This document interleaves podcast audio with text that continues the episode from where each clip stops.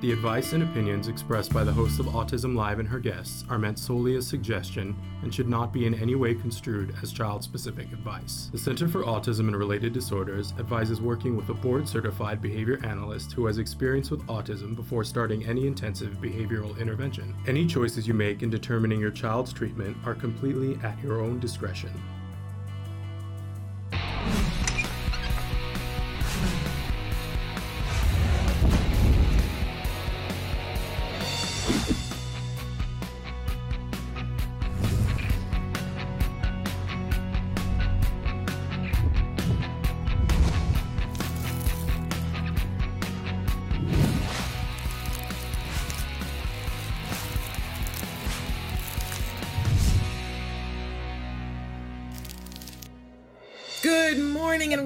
Autism Live. I'm Shannon Penrod and I am here with the fabulous, the wonderful Dr. Doreen Granpeesheh. We're so grateful to have her with us this morning and to have you here with us. I have to be honest with you, this is our last Ask Dr. Doreen of 2020. And I know we have lots of feelings about that, but I think we're all prepared for it to be 2021. Isn't that funny how we're like, let's like as if the changing of the year is going to make it all better. But let's put this puppy to bed, right?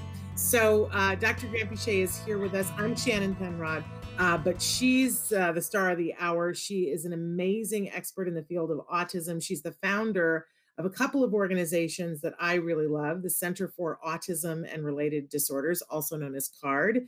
She is also the founder of a wonderful charity that is Autism Care Today, that has done so much for so many. So we're so lucky to have her here. She, as I said, she's a true expert in the field of autism has been working in this field for many years, uh, way more than she should admit to. Look at how young her face Mm-hmm. looks, uh, but has been working with all kinds of individuals on the spectrum. So, Dr. Granpeesheh, good morning. Good morning, Shannon, and good morning, everyone. It's lovely to be here, and I am thrilled that we're ending this year. Right? Never, never have we been so glad to be like, that's over. yes, honestly, it's unbelievable. Well, uh, but hopefully eh, we're going to come out of this uh, knowing things that we didn't know before. I'm, I'm, I'm grasping at straws for how to look at the bright side of all this, right? uh, just because you know it gets thinner and thinner the ability to do that. Hey, we got to tell you that this whole show is meant to be interactive. We're going to be with you uh, for as much of the next hour as we can. We've had some technical issues this morning, uh, but we're we're going to be on the air as long as we possibly can. Right now, we are live on Facebook, YouTube, Restream, or well, Restream, we're always on. Uh, but so Facebook, YouTube, Twitter, and Periscope. And we hope that you will write in on those four platforms and it will show up here on our screen so that we can. And people are already writing in. Good morning to Angel and Amanda and Yazbel. Buenas tardes to you. Uh, Avani, Rosario, uh, and uh, Lizzie. Lizzie, we're saying hi to Lizzie. I was going to say the last part of it. But anyway, um, thrilled that you guys are here with us and ready to ask Dr. Granpeesheh some questions. Let me also say that if you want to watch the show uh, later on when it podcasts, it's available on all those four places that we talked about, plus on our homepage, autism-live.com. And they're on every place that you could ever want to find your, a podcast where you download it for free.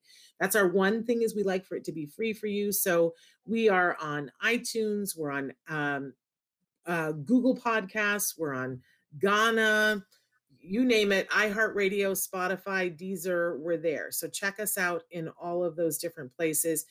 I will tell you that after the the show on Friday, we're going to be showing, uh, we're going to be taking a little bit of a hiatus for Autism Live uh, from live shows, but you will still have the opportunity. In fact, I don't know if you know this, Dr. Granpeesheh, but we're going to play a marathon of Ask Dr. Doreen's. Oh, wow. So so nice. Right? You'll be able to tune in and i i believe that some of them are from pre-covid uh, so that you'll see us getting to sit like normal people talking to each other. Uh, and so that's going to play over the next there are a bunch of them that are going to play over the next couple of weeks thanks to traven. And uh, you'll have plenty of opportunity to get your autism live fix if that's your thing. So uh, so thrilled that you guys are all here. Um, I, I lo- totally lost my train of thought, but it doesn't matter because we want to get to the questions and you guys can be writing in your questions right now. So this first one, I love this parent so much. They're working so hard. Uh, they say, and there's a lot here, and I shared it with you, Dr. Granpeesheh, so I'm not going to read the whole thing. But basically, this is a two and a half year old, currently nonverbal child uh, that is getting 40 hours of ABA. They just recently started the PECS program, and I'll have you explain what that is for people who don't know.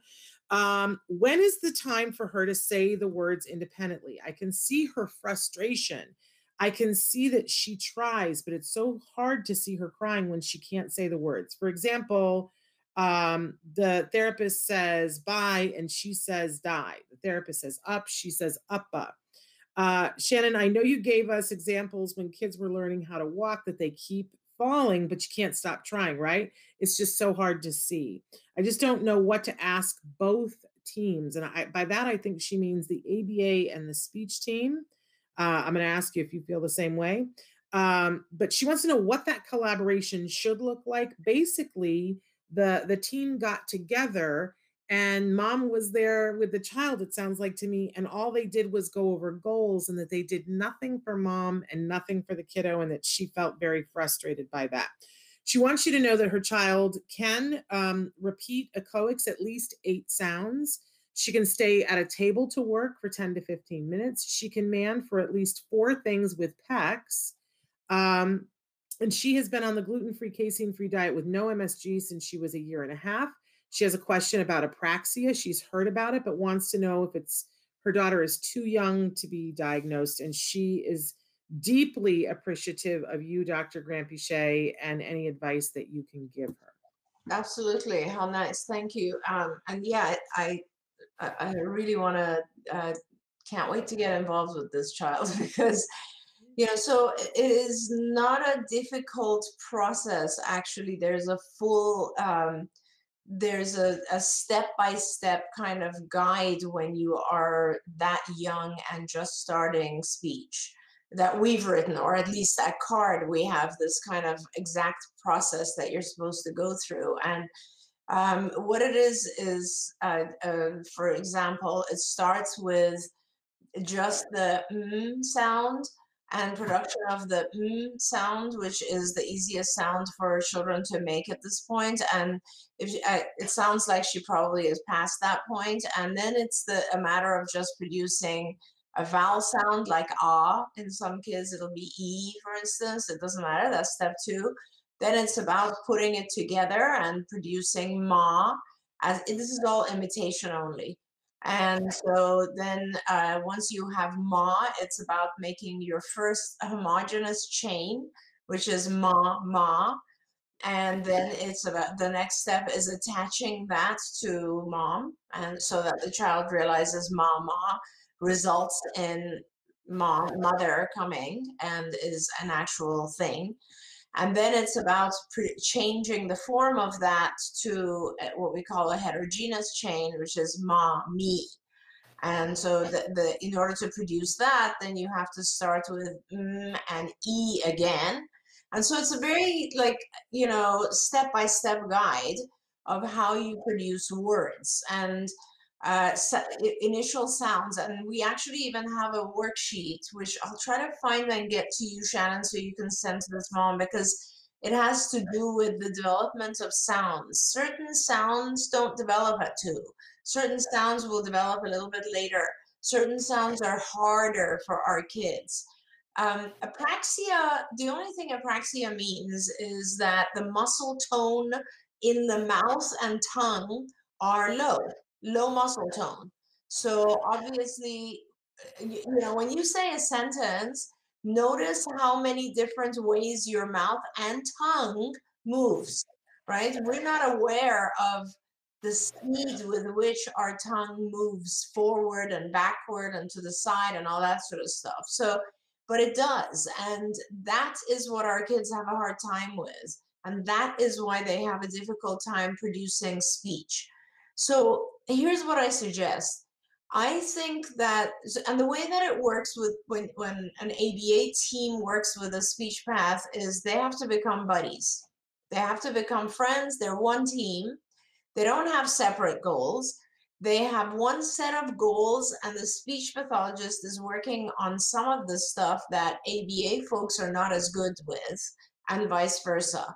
And I can tell you that for your child, you need a speech therapist who is trained in prompt technique, prompt.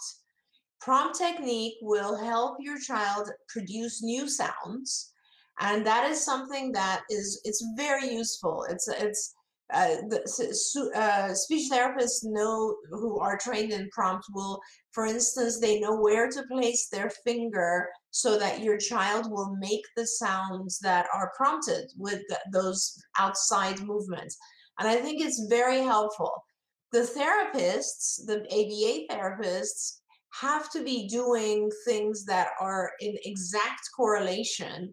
So if the super, if the speech therapist is, let's say, doing tongue movements or you know touch the tongue to the finger or uh, mouth movements or whatever it is the therapists have to be doing similar activities or the same activities everybody has to be working on the same sounds on the same words. Otherwise it's you know you're you're not speeding things up you're just doing two separate programs. So it needs to be uh, coordinated better than that. And and for I saw there was another question that passed that had to do with apraxia. You know, for apraxia, there's a lot of stuff that you do which uh, basically you just do oral motor exercises of any type and simu- stimulation inside the mouth. So there's a lot of equipment that you can purchase, even like a, a you know a electric toothbrush will help. You, what you're trying to do is activate all the cells inside the mouth and the tongue. Chewing gum will help.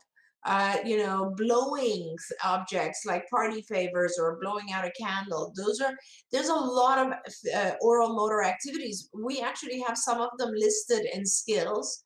If you look at skills, if any of you guys are skills users, uh, on skills in the motor curriculum, there's a section for oral motor and it, all of our kids who are nonverbal they begin with these activities and it produces sound. And once you're past the point when you're able to imitate sound by placing uh, the tongue in the right location inside the mouth uh, then it's a matter of joining the sounds. And that's not that hard. It's just the initial production. So uh, for the first mom um, don't be frustrated. Uh, your child is still very young, but yes, if if your child is producing sounds, those sounds need to be now put together to produce functional words. So they don't have to be accurate words.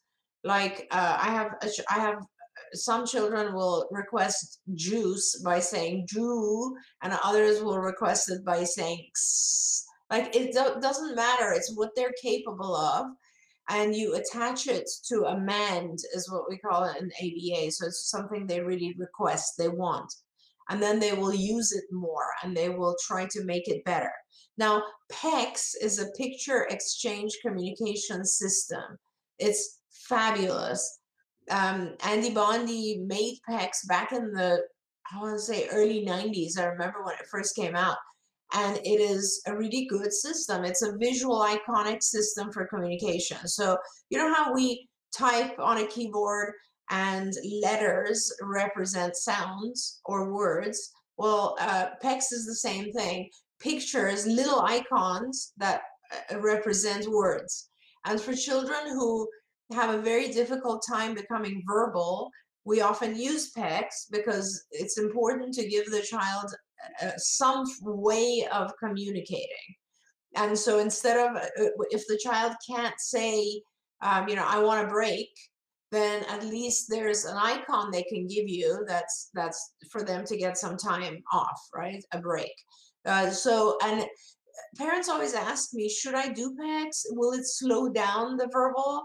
It doesn't slow down verbalization if you um, use it right. First of all, if there are important, um, I guess, requests or um, anything that the child needs to be able to express and it's too difficult for the child verbally to do so. In other words, the child is still at, let's say, single sounds uh, in imitation only, then yes, use PECS because we want to make sure the child is able to have their needs met.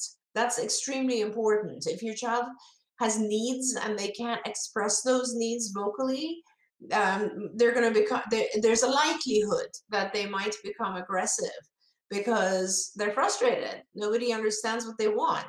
So PECS alleviates that, right? And allows the child to communicate non-vocally. Um, if your child is uh, quickly developing speech and vocal language, then you can always do PECS, but pair it with a vocal expression. So, uh, you know, the child wants to go out, they can give you the out picture or the out icon, and you can then also still model and require the child to say some version of out. So that way you're pairing the vocal with the picture. And before you know it, you will be able to drop the picture and your child will just realize the way we do it is like, you know, with PECS initially you'll have a PECS board, you'll have a big board somewhere in your house or in multiple rooms with these icons on Velcro.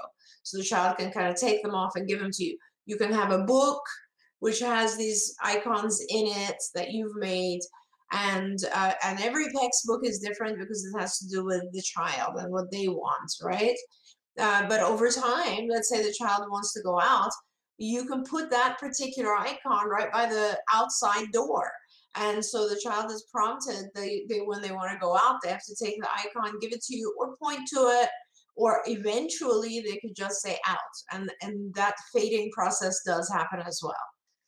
I, I went on and on about 5 million things but it was so good and they've written in so many different things. First of all um, I, I, want to address somebody wrote in and said that i've read and seen that it's possible to teach nonverbal children to talk.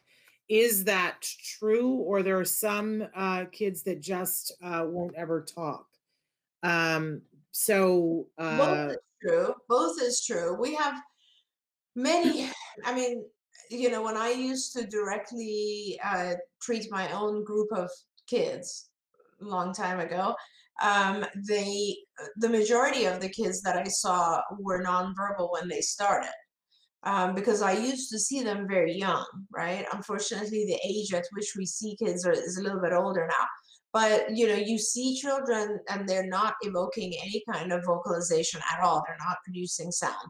If we, uh, so a percentage of those children absolutely develop sound and speech and language and advanced language and uh, even recover. Okay. Uh, but then there are also some children where the difficulty is so uh, intense, uh, whether it's not just apraxia, it's also things like they have very significant sensory overload. Uh, and they they just have very severe symptoms of autism um, and in, in some of those cases, yes, it is quite possible that they are nonverbal, non-vocal. Um, and that is where it becomes extremely important for them to have either a PECS system or uh, an iPad so that they can communicate. And let me tell you, uh, I've, I've often said this to Shannon, one of my favorite things is uh, when I have when I see an adult, when a, an, an adolescent or an adult is referred to me because they are so aggressive and self-injurious because, and I go in and I realize that it's just frustration because they can't communicate and we teach them to use an iPad uh, to communicate their needs because there's several iconic systems on iPads these days as well, picture systems.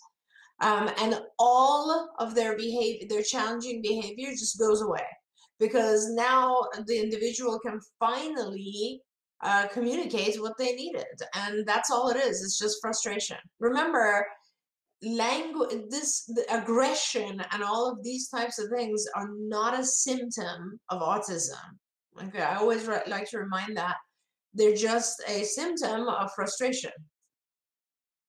Yes, and we can do something about that by giving everyone functional communication. I want to I want to give a shout out Carrie who I love has written in and said that PECS was the stepping stone for her son to be able to speak. And I, I hear from so many parents that that is the case. Uh, other right. parents are reluctant to do some sort of augmented communication because they feel like, well, now everybody's going to give up and my child will never speak. But that the research shows the exact opposite. So functional communication for all.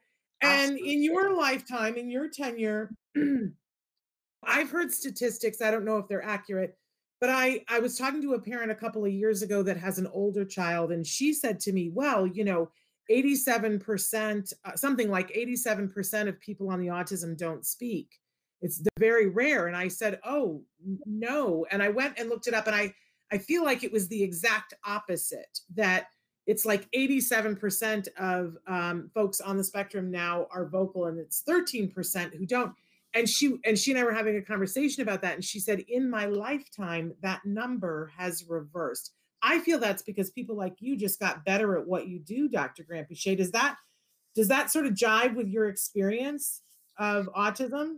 That's probably a good that's a really good point. There's no question that over time we've gotten better. Like there's no question. I just in terms of like PECS is a great idea, eh, great example of that. You know, by it, was definitely after 1990. It was maybe early 90s because I remember where I was sitting when I spoke with Andy Bondy the first time about his program. And he's a dad. He, he produced this program because he's a father and he realized that his child needed some way to communicate, right?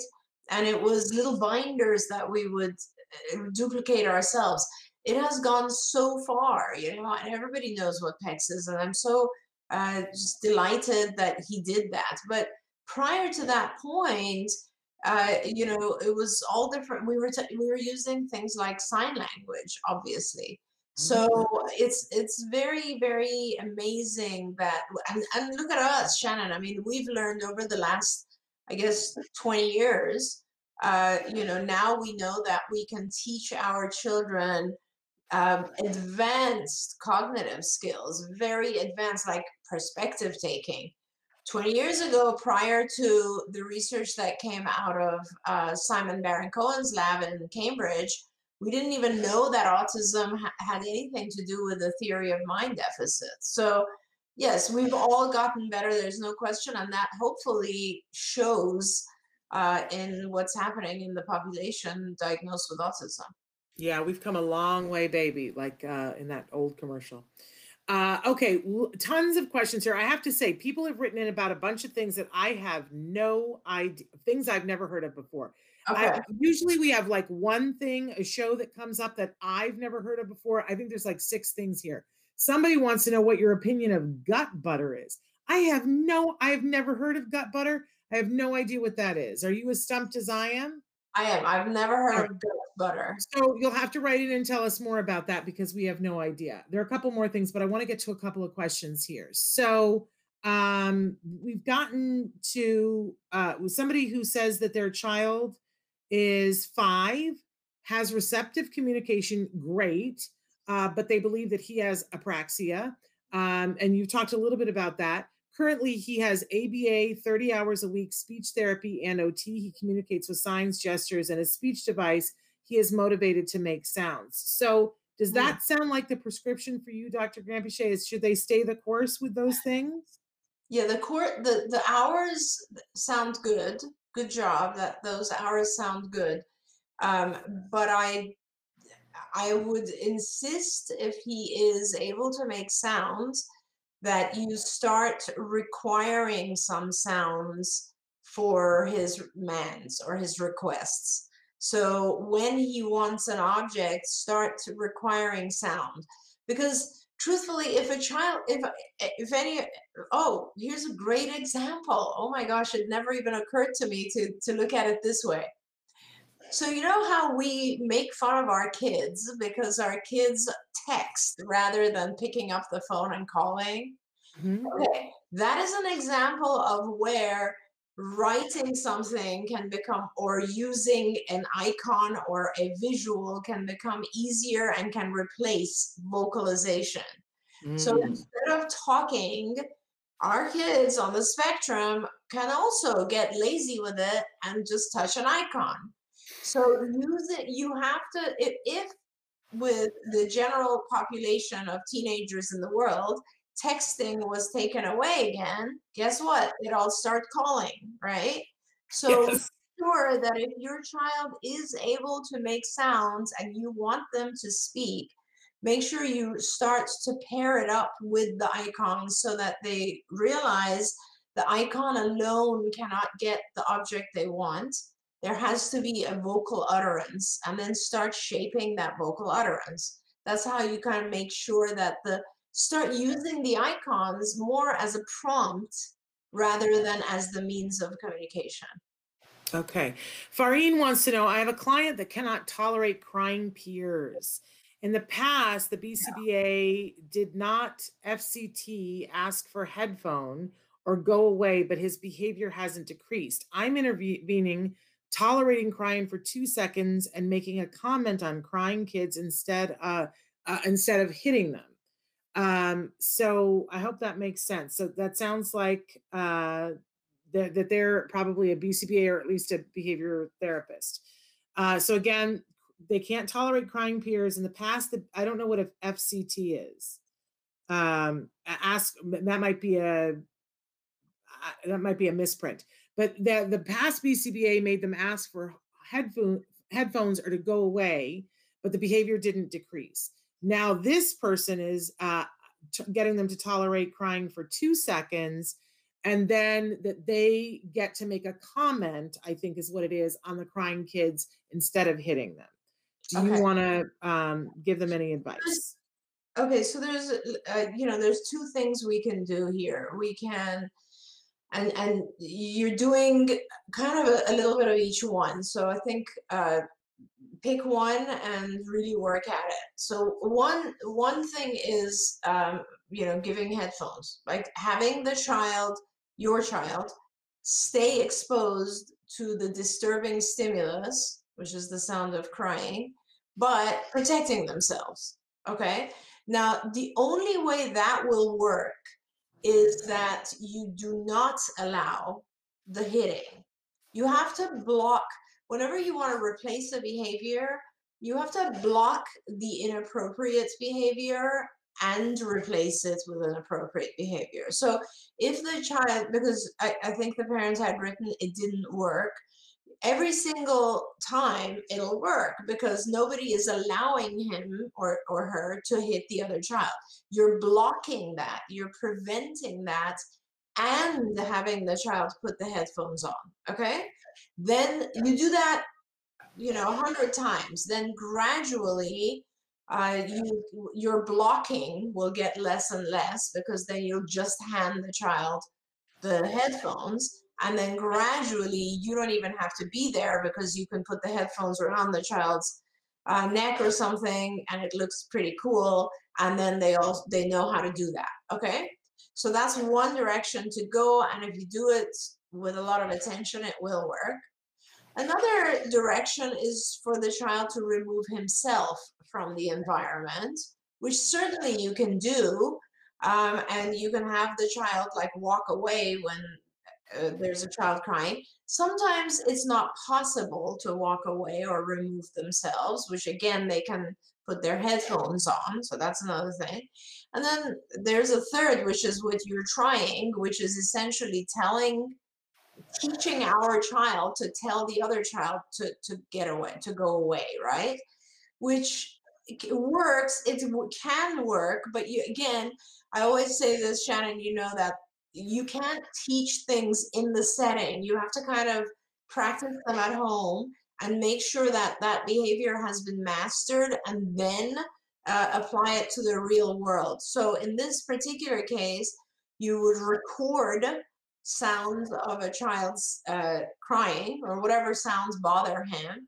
And you would practice this at home where you would play it and your child would then say, stop or go away or whatever it is you're trying to teach him. And then you would turn the thing off, right? And you practice that. And if you can get a neighborhood child to come and help as the next step, you make it more and more like real life and then you practice it in the school setting um, and see how that works. But you know, I think it's a little bit more difficult to tell other children to go away. Like, let's say your child is in the playground there's going to be several kids who are crying right or and there's and it's if your child is sensitive to this sound they're probably sensitive to other sounds as well so my preference if i was choosing the the intervention i would probably choose the noise canceling headphones and i would really practice and work at that okay uh, my son is four years and 10 months he's doing home ABA right now the therapist told me his ability is like a two year old right now. I meant to send him to inclusion for first grade. Is this possible? And is there an assessment I can do to see if he's ready for general education? Okay. So he's he's four years, 10 months, almost five, doing ABA at home. Therapist says he's functioning at a two-year-old level. Mom would like to do um, inclusion. Okay, so uh, and this is a, a live question right now, right? So, yes, they're there. They're there. So I I my recommendation is, and then I would like to ask you a question. My recommendation is uh, not to start him in school. My rec yet. My recommendation is to, if you can, he's only four, use one more year at home of doing intensive ABA so that he is more prepared when he goes into general ed or whatever school program. Are there assessments? There are many, many assessments. It depends on what you're looking for. If you're looking for school readiness, then you will be looking at achievement tests.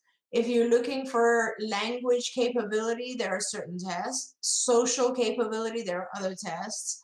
Um, my recommendation to you is to get on skills, uh, skills for autism.com. The phone number is on the screen 877 975 4559. Perfect. And I would get a skills uh, license and do the skills assessment. It's long. I, I want to warn you because we're very obsessive people here. And um, it'll ask you a couple of thousand questions about your child, and it will give you age levels. Excuse me. So it will show you all the things that the child is is be behind on. Um, I guess the question I had was why do you want him to be integrated into school right now? What is it that you're hoping you will accomplish? and and I'll let's see if she writes in. Um, I I, I want to say that for a lot of parents, and we get this from a lot of parents.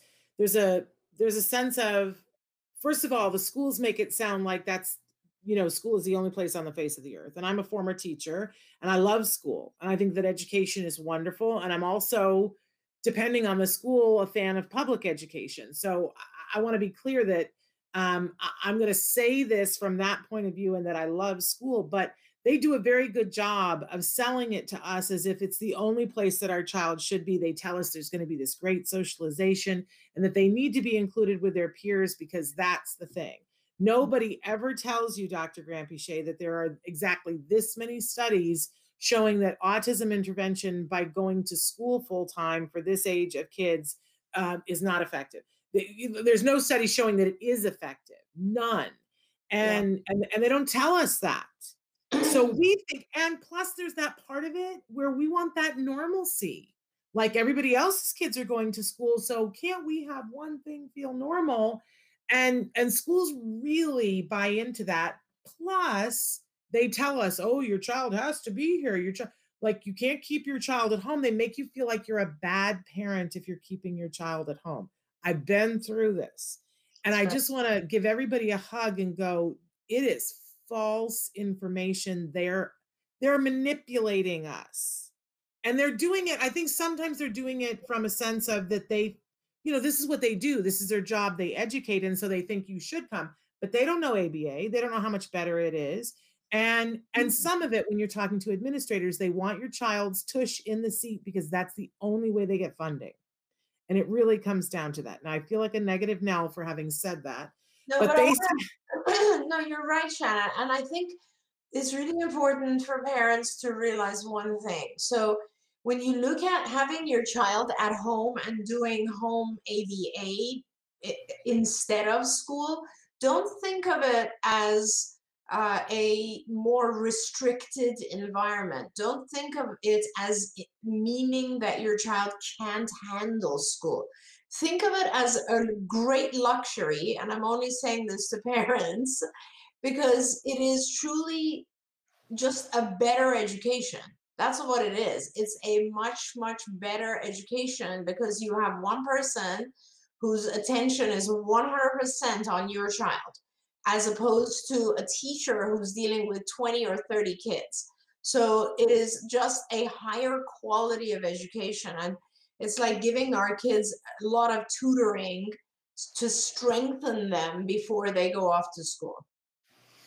Yeah, and she wrote in and she said, um, Thank you very much. From what my friend's child has experienced, I think that my child will be put in an inclusion setting and might be given an aid if I fight for it. But I want to point out that the another person wrote in and said if I had to do it all over again, my son would have never started school until he was six. It would have been ABA full time from age two with some OT.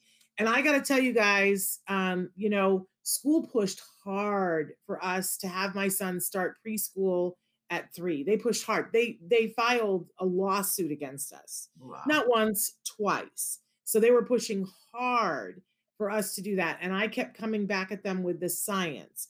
And I had to learn as I went, but we fought hard to to do intensive. And this I this is the word that we need to say 35 times here. Intensive, good quality ABA in our home. We were lucky enough to do it with the Center for Autism and Related Disorders, and which, you know, the best of the best. Um, but a year, a year of that at home, at, where they were offering the most restrictive environment for my son. They were offering him a room in a trailer where kids were banging their heads against the wall. I could cry when I think about it. But we did a year of ABA, and then they offered us full inclusion with an aid. That's how we got there. Um, and, you know, my son, you know, this week applied to Harvard because we did that time. I have seen the kids that got talked into those, the kids that my son was in early intervention before we started CARD, and their, their parents got talked to putting them into those preschool programs. And it breaks my heart that they did not get what my son got. I want that for you. I'm sorry if I'm being pushy, but if you want the aid and you want to have the inclusion, do all the work before. I was explaining this to a parent yesterday, Dr. Granpeesheh, about why we take things, what you were just saying about taking it outside the circumstance.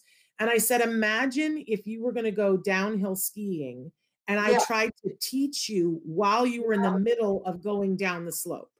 Right. You would be like, I got things I got to do here. I'm about to die. But nobody ever teaches downhill skiing that way. That's right. They would take you aside and go, okay, here's step one. We're going to put your toes together to stop, and we're going to do that 300 times. Yeah. And then, then we're going to learn how to put your, you know, poles in the yeah. snow. We're going to do that 300 times. And then we're going to take you down a little slope before we send you downhill skiing. This is how we teach. And I know it looks foreign when we do this with little kids, but this is oh, my heart is breaking right now. I want to make sure that this parent does, yeah. you know, gets their child so that they can be included. Yeah, uh, exactly. That, that's, I mean, you basically said it, Shannon. It's about uh, just giving the individual, like giving the child the, the individualized exposure to the things they need, which is ABA. And it's, um, hey, listen, I, I promise you, many parents who have gone through this will tell you that that those early years of ABA are the most valuable thing they ever did. Yeah, I mean, hands down. I tell people all the time, I made a lot of mistakes in my life. That's the one thing I will never regret. It right. was hard. Yeah. I just, I mean, I got to be honest. It was, and it was hard to go against the flow because other people, other people's friends were going to school and they were saying, "Oh, you should just put him in school. It'll be easier for you, and he'll get all that socialization." Yeah. And And I've seen those kids, you guys. Um, fight for this, fight for this, fight for this. Uh, okay, so asking for a friend once her child turns four years old, can she apply for a single case agreement to get her child to have in home, in center hybrid sessions with a CARD location near her home? How long could a single case agreement uh, approximately take? Six months to a year, maybe. Can CARD can a CARD BCBA attend IEP meetings once he goes to kindergarten? He will have a school shadow or instructional aide just for helping him so that he can be in the least restrictive environment. Can she start her son with CARD at age three and a half? Yes. A lot of questions. Yes, yes to all of it. Yeah. Uh, so yes, you can start. You do not need to. Uh, my youngest child was nine months. Let me just put that out there. I mean, that's very unusual, but currently, I just did an intake for an 18 months old a couple of weeks ago. So uh, let me just tell you guys that you do not have to wait until four, by the way, for any reason at all. Like, uh, you contact your health insurance and you request ABA, or you go see whoever diagnosed your child should give you a prescription for ABA and uh, for intensive ABA, by the way, because your child is very young. And uh, the sooner you start, the better, please. The sooner you start, the better. Now, with your insurance, uh, a single case agreement can be achieved almost within a couple of days. Like it's not a big deal. You who are you can get in and see someone at CARD, get an intake done. I don't know where you are They'll generate a report. This whole thing should be a, a couple of weeks, maybe uh, less than a month, hopefully. You, you request uh, your coverage from your payer. If we are not in network with your payer, they will give us, we have to argue and get a single case agreement. You can do that too. You can argue and get that. I've had single case agreements last years so it's not a time limited thing. It keeps going until one of two things happens. Either we get a network, at which point it transfers to a network contract, or we don't get into a network and your payer, your insurance company feels like your child's had enough, at which point you'll have to appeal that. But that's down the line. Right now, you need to get a single case agreement going um, and yes, you can start earlier, and yes, you can have uh, in-home and, and center-based and whatever your BCBA thinks is appropriate. And yes, your BCBA will go to the IEP and uh, make suggestions. In fact, our skills program, our curriculum, every single lesson also has a IEP page. So we've written all the lessons in terms of IEP goals. Um, so what else? Uh, was there any other part of the question that I didn't answer? Uh, he will need a school shadow or instructional aid just for helping him. Uh, and sometimes, if you can get the school to do it or your insurance to pay for it, CARD absolutely goes to school. You yeah. just have to make sure that you get your funder in line with it. Uh, they wrote it in, they wrote it in the contract. We do have contracts with a lot of school districts, so that might also be a relatively easy process. Yeah. They wrote it and said that their single case agreement took a full year and that they cried happy tears once they were approved for CARD. I do want to say, for people who don't know what a single case agreement is, your insurance has the obligation to give you services. So if, if they cover it, they have to be able to give you a provider and they'll have in network people. And if for some reason those in network people don't work, you can ask for a single case agreement with somebody who's out of network for them to look like in network, but you have to give reasons. And I just want to say, I, I, love your enthusiasm for how quick it can take, how quick it should take, Dr. Granpeesheh. But especially in COVID, I know things have been slowed down considerably. Yeah. And one factor that I want everybody to know and I want everybody to consider and maybe help us with is that there is a ginormous shortage of therapists right now uh, all across the country in every ABA provider. If you know someone who is good with children and is looking for employment that they will be, it's essential workers, so they'll be assured work. Um, you know, CARD is the best employer to work for because they give the best training for BTs, and and CARD is always looking for BTs. But for a single case agreement, you would want to make a case, and we've seen lots of families who will say, you know, I want to do a hybrid of center based and home based, and, and the providers that you've given me can't, but CARD can. Or they don't have therapists and CARD does. These are all great reasons why they would give you a single case agreement. Can I also, I also just read another parent had written that they were denied center based ABA because it's not in their plan. I don't think they can deny you center based. They could make an argument that you can't have ABA in the school, which you can argue back, but that's a different issue. But they, I don't think they can't. We've published on how important it is to have ABA in center-based model, and that's why center-based model became a thing because of our publication. So I don't think you have you should go back and and unless you have it now, uh, you should go back and argue that with your payer. That's kind of not legal. Yeah, and you know, two years ago we saw a rash of these where there was a lot of people applying for single case agreement with CARD, making the argument, I want center based for part of it. And we were seeing a lot of people getting denied with this excuse two years ago. I just want to make it clear you always have the right to appeal your insurance denials. And the first appeal that you get, you will almost always across the board be denied. It's the second appeal that you must focus on and get that one. And you go through the process on the first one, get the second one in because they don't have a leg to stand on.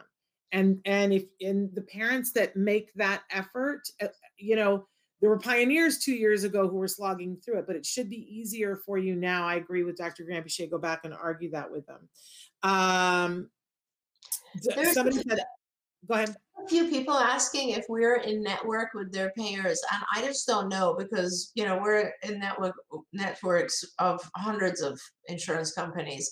I wouldn't know, but if you'd like to know, just call CARD and or email on our website and ask uh, our contracts department basically which is inside the payer the insurance uh, department and they will be able to tell you who we're in network with and i want to say some payer some providers like this is something i learned last year shannon so, uh, so when we get a single case agreement sometimes the rate they pay us is higher than the network agreement. When we get in network, they reduce our pay. So some pay, some providers of ABA decide not to go in network because they will get higher pay by just mm-hmm. having hundreds of single case agreements. We're not, we don't do that. We go in network because we, and it does reduce our rate sometimes by 20% but we want to be in network because it's a lot easier for you, for our parents and our patients to deal with an in-network provider because a lot of other stuff then is covered for you. So we kind of, you know, so if one provider tells you they're not in network, there will be others who definitely are. There you go. Carla wants to know. They say first, she says, Hi, thank you for this educational program. My question is How can I help my nephew who is 10 years old and has mild autism? And she says, or is high functioning. He's doing very well overall, but how can we replace hand flapping behavior for a more appropriate behavior? And I appreciate you asking it in that way the replacement part of it. Because a lot of people will say, How do we get rid of that? and and I always go, ah, you know, that that that thing is yeah. it's got to function. Um, yeah. There's something that it's doing, but replacing it, I love that you already know that. So how do we do that, Dr. Graham? Well, so there are uh, you can you you know it's a hard behavior to replace. Let's put it that way because it's it can uh, for, for, with every behavior with every single behavior, by the way, first of all, you want to start by doing a functional assessment, which means you're trying to figure out under which circumstances the behavior occurs and why, if there is a reason. So when you in there are generally only three or four very specific reasons. Either the child does this behavior because they want attention, the child does this behavior because they want to gain access to something and that's when they do it. And in the case of, or they, or the child does this behavior because they're trying to get away from something, avoidance or escape. And then the fourth function, or the most, the one that probably pertains to hand flapping, is what's called an automatic function. So it's kind of like by hand flapping, there's an internal intrinsic reward to just doing this. Okay. Now, if that's the case, it becomes very hard to replace because it, there's an ongoing uh, kind of a reward from just doing this. So you sort of have to find something that will mimic this. Now, what mimics this can be a number of different things, but one of the things that we found can help our children is, for instance, doing this, but holding an object and doing this. And if you can see my hands and I'm holding an object, what does it look like? It looks like drumming, right? So we did this with one of our kids who uh, used to do a lot of hand flapping when he was little. He would always pick up objects and just go like that, right? He was it was very high high frequency and it was very hard to stop. So we put a drum in front of him and we started to teach him to do it in the front. And he has now become a, a famous and incredible drummer which if, uh, uh, where is all his stuff shannon can our viewers just see his his performances online if you google uh, logan shepard drums you will see a bunch of his stuff online we did a piece with him that's really old because he's 18 now and we did it when he was 14 and he's such a better drummer now than he was when he was 14 come on. Um like all of us are better at 18 at something than we were at 14 so i you know it doesn't really do him justice but you'll see he's this wonderful funny well-spoken young man mm-hmm. and a professional drummer that's right you know that's uh, how you replace behaviors you try to find something that provides the same level of stimulation to the individual when they're automatically function behaviors and then you you kind of replace it that way there you go. Now we had somebody who wrote it, and you've mentioned skills several times, and somebody wrote it and said, "I just went and looked at skills, and and that it's very comprehensive and a lot of things to work on." So, and usually uh, at some point, I I do uh, a little blurb about things that are free from skills right now. I would love for you to take just two seconds, Dr. Granpeesheh. I know that's impossible, two seconds, even as I hear myself say that. But um, if you could uh, just talk for a minute, maybe about what skills is, and then I'll give them the rundown. Sure. Oh, that's a very hard task. So, skills is um, something that we built over many many years, and and the, what we uh, it's a curriculum and an assessment and a data tracking system.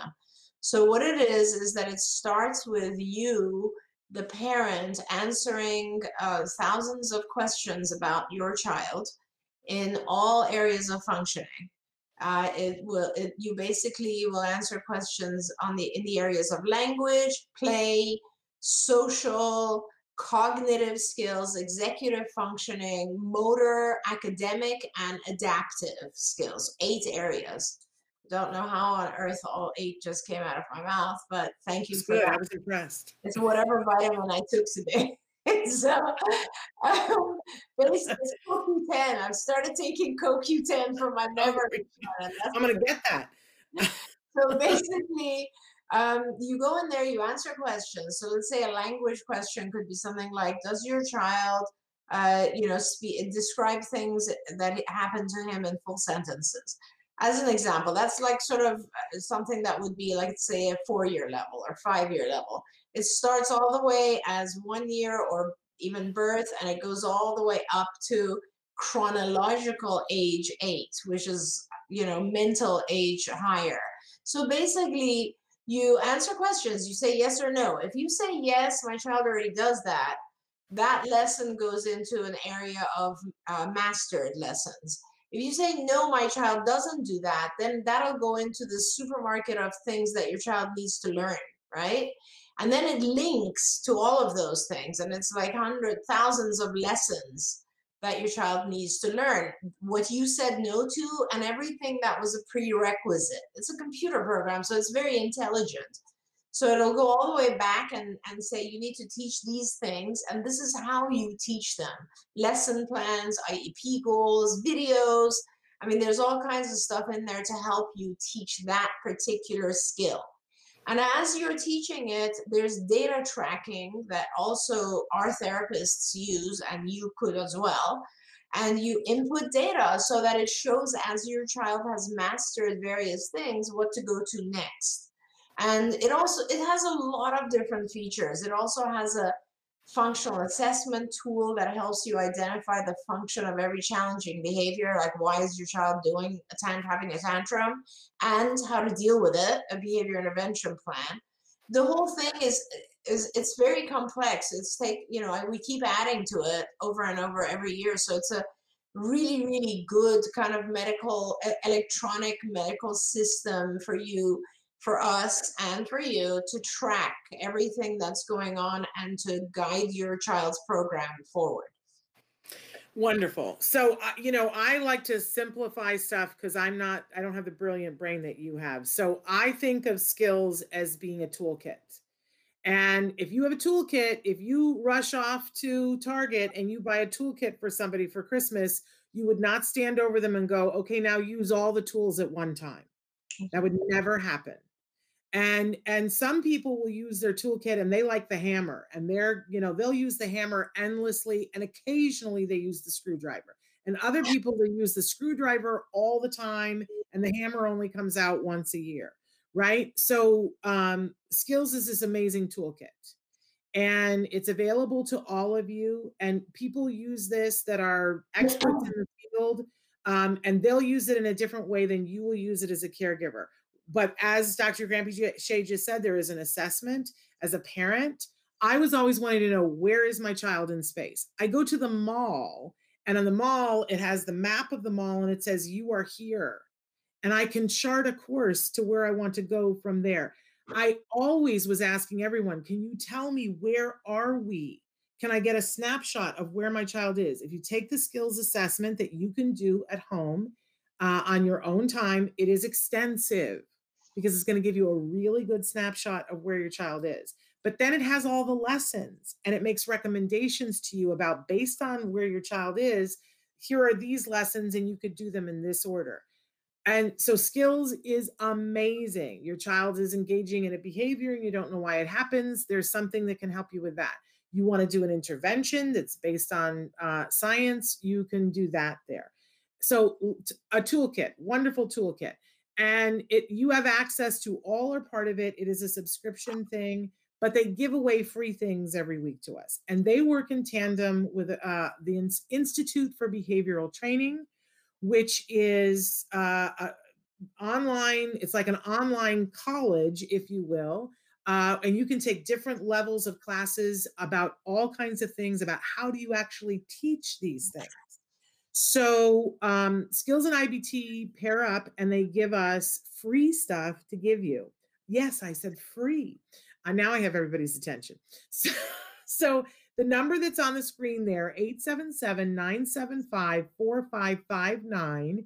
What you do is call that number. If you're out of the country and you're not able to call an 877 number, you can email me at s.penrod at autism-live.com and I'll put that up in a minute, but write that number down first 877 975 4559. Every week they have one set of trainings that they offer that is just for caregivers. It's geared towards people who do not have degrees in psychology and don't understand all the jargon. And it helps you to be able to do something in your home. And, and it's a, like a package of them, like five trainings. Reach out to them and say, you know, I'd like this week's free training. They also have a package that is just for educators. You can also do that as a parent, or you can tell your child's uh, teacher about it and say, hey, over the break, you know, here's this phone number, call and get some free trainings. You know, it's good for them.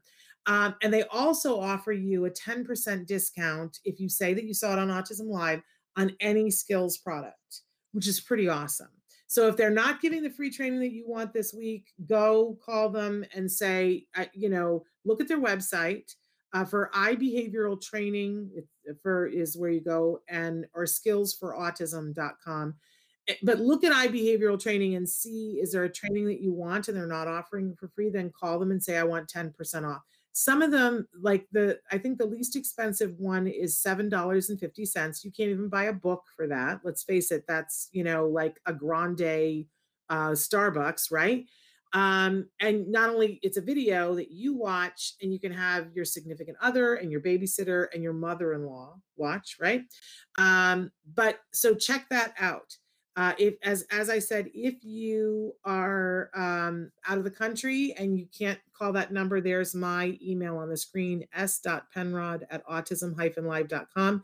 If you send a request to me, I'll forward it over to the folks at Skills and IBT so that we can hook you up with that. Oh, I was gonna I was gonna squeeze in one more question and I killed all of our time talking about skills.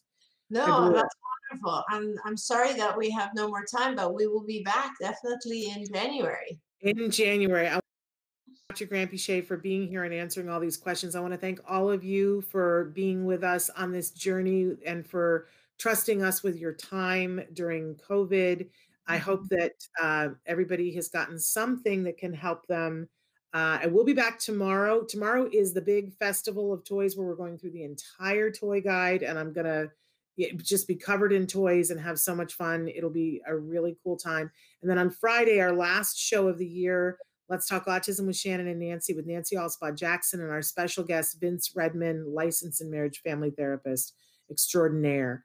Dr. Granpeesheh, Happy Can I just uh, quickly wish everyone happy holidays? Yeah, so I hope that you all bring 2020 to a pleasant close and happy new year to you guys as well. And thank you so much. It's always a pleasure talking with all of you. And I'm uh, really looking forward to seeing you all again in the new year. And hopefully, everybody will, will be healthy and happy next year. Amen to that. Thank you, Dr. Granpeesheh, and to you as well.